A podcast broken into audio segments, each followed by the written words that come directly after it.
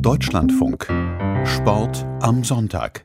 Der Jubel war groß am Donnerstag unter den Fans in Newcastle, als klar war, ein saudischer Fonds übernimmt den Premier League Club Newcastle United. Vorausgegangen war die Genehmigung des Deals durch die Liga, nachdem man dort die Bestätigung hatte, der Club werde frei von staatlichem Einfluss aus Riad sein. Die Hoffnung der Fans auf sportlichen Erfolg durch neuerdings vorhandene Millionen ist das eine, der Vorwurf von Sportswashing ist das andere. Heißt, Saudi-Arabien engagiert sich so im Sport, um von anderen Problemen abzulenken und sich ein neues, besseres Image zu geben. Von Dr. Sebastian Sons vom Center for Applied Research in Partnership with the Orient wollte ich wissen, was eigentlich dagegen zu sagen ist, sich durch Sport ein besseres Image geben zu wollen.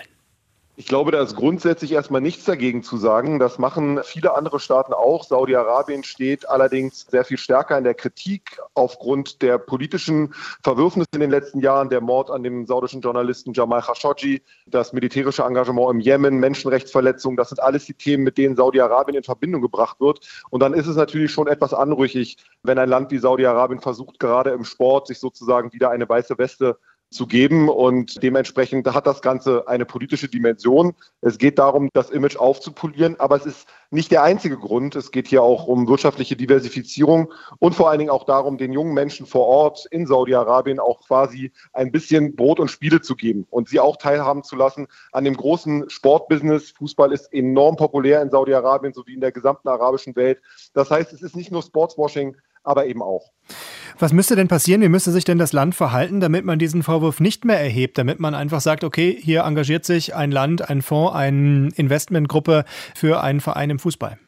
Ich glaube, dafür müssten grundlegende politische Reformen passieren. Wir reden hier über ein autoritäres Regime, in dem der Kronprinz Mohammed bin Salman quasi als de facto Herrscher die absolute Macht in seinen Händen hält. Und das darf man nicht vergessen, Mohammed bin Salman ist ja auch Vorsitzender des Public Investment Fonds, also des Staatsfonds, der jetzt 80% an Newcastle United übernommen hat. Das heißt, es ist natürlich eine extrem enge staatliche Nähe gegeben, auch wenn das die Premier League anders sieht, sodass es hier darum geht, zum ersten Transparenz herzustellen. Was passiert dann mit den Geldern? Es geht aber auch vor allen Dingen um politische Reformen. Es geht darum, dass wir keine demokratischen Strukturen in Saudi-Arabien haben. Es geht darum, dass Menschenrechtsaktivisten weiterhin in Haft sitzen. Es geht darum, dass der Mord an Khashoggi eben nicht hundertprozentig aufgeklärt wurde. Es geht um viele, viele andere Themen, die mit Sport eigentlich nichts zu tun haben. Und das kann, will und wird Saudi-Arabien auch gar nicht leisten.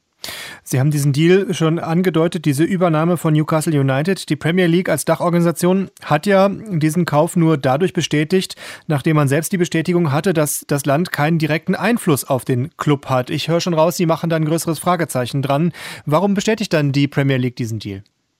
Ich glaube, es geht hier vor allen Dingen darum, dass man ausländische Investoren in die Premier League weiterholen möchte. Wir haben das Ganze selbstverständlich mit Roman Abramovich beim FC Chelsea vor einigen Jahren erlebt. Wir haben natürlich auch die Vereinigten Arabischen Emirate, die massiv in Manchester City investiert haben. Und jetzt möchte man eben auch ein Stück vom Kuchen abbekommen, wenn die Saudis sich für Newcastle United engagieren und interessieren. Das heißt, hier geht es vor allen Dingen um das Geld, hier geht es vor allen Dingen um die Marke Premier League. Und das größte Hindernis, was eigentlich diesem Deal bisher im Wege stand, war der schwelende Streit zwischen Katar und Saudi-Arabien, was die Fernsehübertragungsrechte von dem katarischen Sender beIN anging. Der war in Saudi-Arabien seit 2017 geblockt. Dagegen hat Katar Beschwerde eingelegt, Klage eingereicht. Diese Woche wurde von katarischer Seite dieser Konflikt offiziell als beigelegt erklärt. Und das ist eigentlich der Grund, weswegen die Premier League gesagt hat, okay, dann können wir den Deal jetzt auch durchwinken. Jedem ist bewusst und jedem muss bewusst sein, wie eng die Nähe zwischen dem Public Investment Fonds und dem saudischen Königshaus, der saudischen Führung unter Mohammed bin Salman ist. Und von daher sehe ich tatsächlich hier ein ganz, ganz großes Fragezeichen, wie man hier sicherstellen will in Zukunft, dass es keine staatliche Einflussnahme gibt. Aber in der Premier League sieht man das anders als zum Beispiel in der Bundesliga. Bei Manchester City zum Beispiel sind ja auch sehr, sehr enge Beziehungen zwischen der emiratischen Herrscherfamilie und eben denjenigen, die sich bei Manchester engagieren, vorhanden. Das heißt, das ist nichts Neues und die Premier League legt hier eben Wert auf ihre Marke und auf das Geld, was sie damit einnehmen kann und weniger auf die politische Transparenz.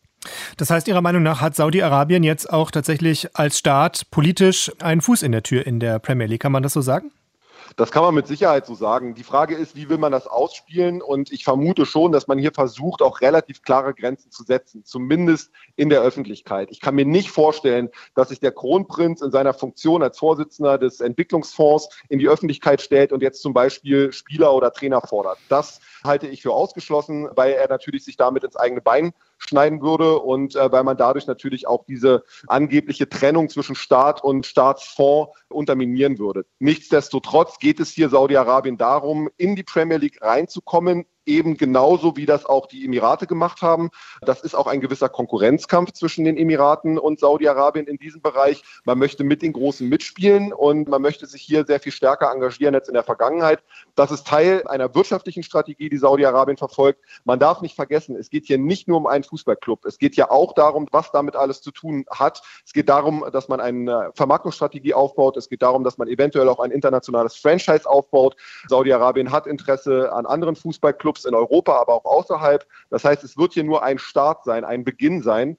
Und was man auch nicht vergessen darf, Newcastle ist ein interessanter Investitionsstandort, auch als Stadt geografisch interessant gelegen, könnte auch logistisch eine große Bedeutung spielen. In Immobilien könnten die Saudis stärker investieren. All das hat Manchester auch hervorgebracht, als sich die Emirate da engagiert haben. Das heißt, wir haben das alles vor einigen Jahren schon mal erlebt. Und Saudi-Arabien versucht hier den emiratischen Weg zu kopieren.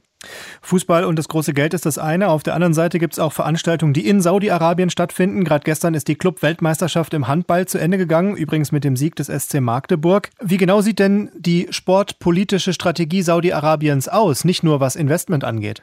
Ich glaube, es sind zwei Ebenen, auf die sich Saudi-Arabien in seiner Sportpolitik konzentriert. Die eine ist tatsächlich die wirtschaftliche Ebene und die ähnelt sehr, sehr stark dem, was Katar und die VAE, die Vereinigten Arabischen Emirate, in den letzten Jahren eben auch machen. Nicht nur im Ausland zu investieren, sondern auch große Sportevents ins eigene Land zu holen. Natürlich das herausstechendste Beispiel, die Fußball-WM im nächsten Jahr in Katar. Das ist das große Vorbild, das will Saudi-Arabien irgendwann auch haben. Und Saudi-Arabien ist de facto von den Bevölkerungszahlen der größte Markt in der Region. 30 Millionen Einwohner, davon 20 Millionen saudische Staatsangehörige, die wirklich in der großen Mehrheit sehr sportbegeistert sind. Es geht hier also nicht nur darum, wirtschaftlich hier Fuß zu fassen, sondern es geht auch darum, den Menschen eine neue physische und sportliche Perspektive zu bieten. Die Menschen sollen selbst Sport treiben. Man darf nicht vergessen, Zivilisationskrankheiten wie Diabetes, Übergewicht etc. sind in allen Golfstaaten wirklich ein massives Problem.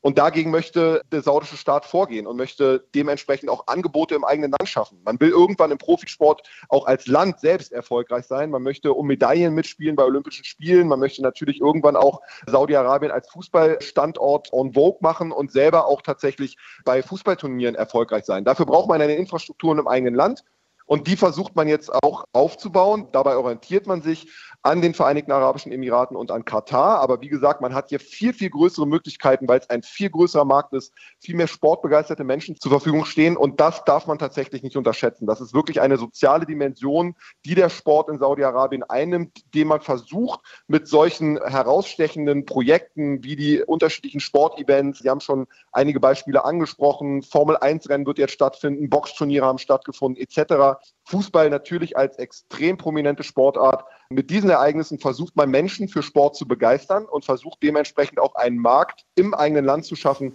damit immer mehr Menschen Sport treiben und irgendwann auch der Profisport davon profitiert. Sagt Saudi-Arabien-Experte Dr. Sebastian Sons hier im Deutschlandfunk. Wir haben kurz vor der Sendung miteinander gesprochen.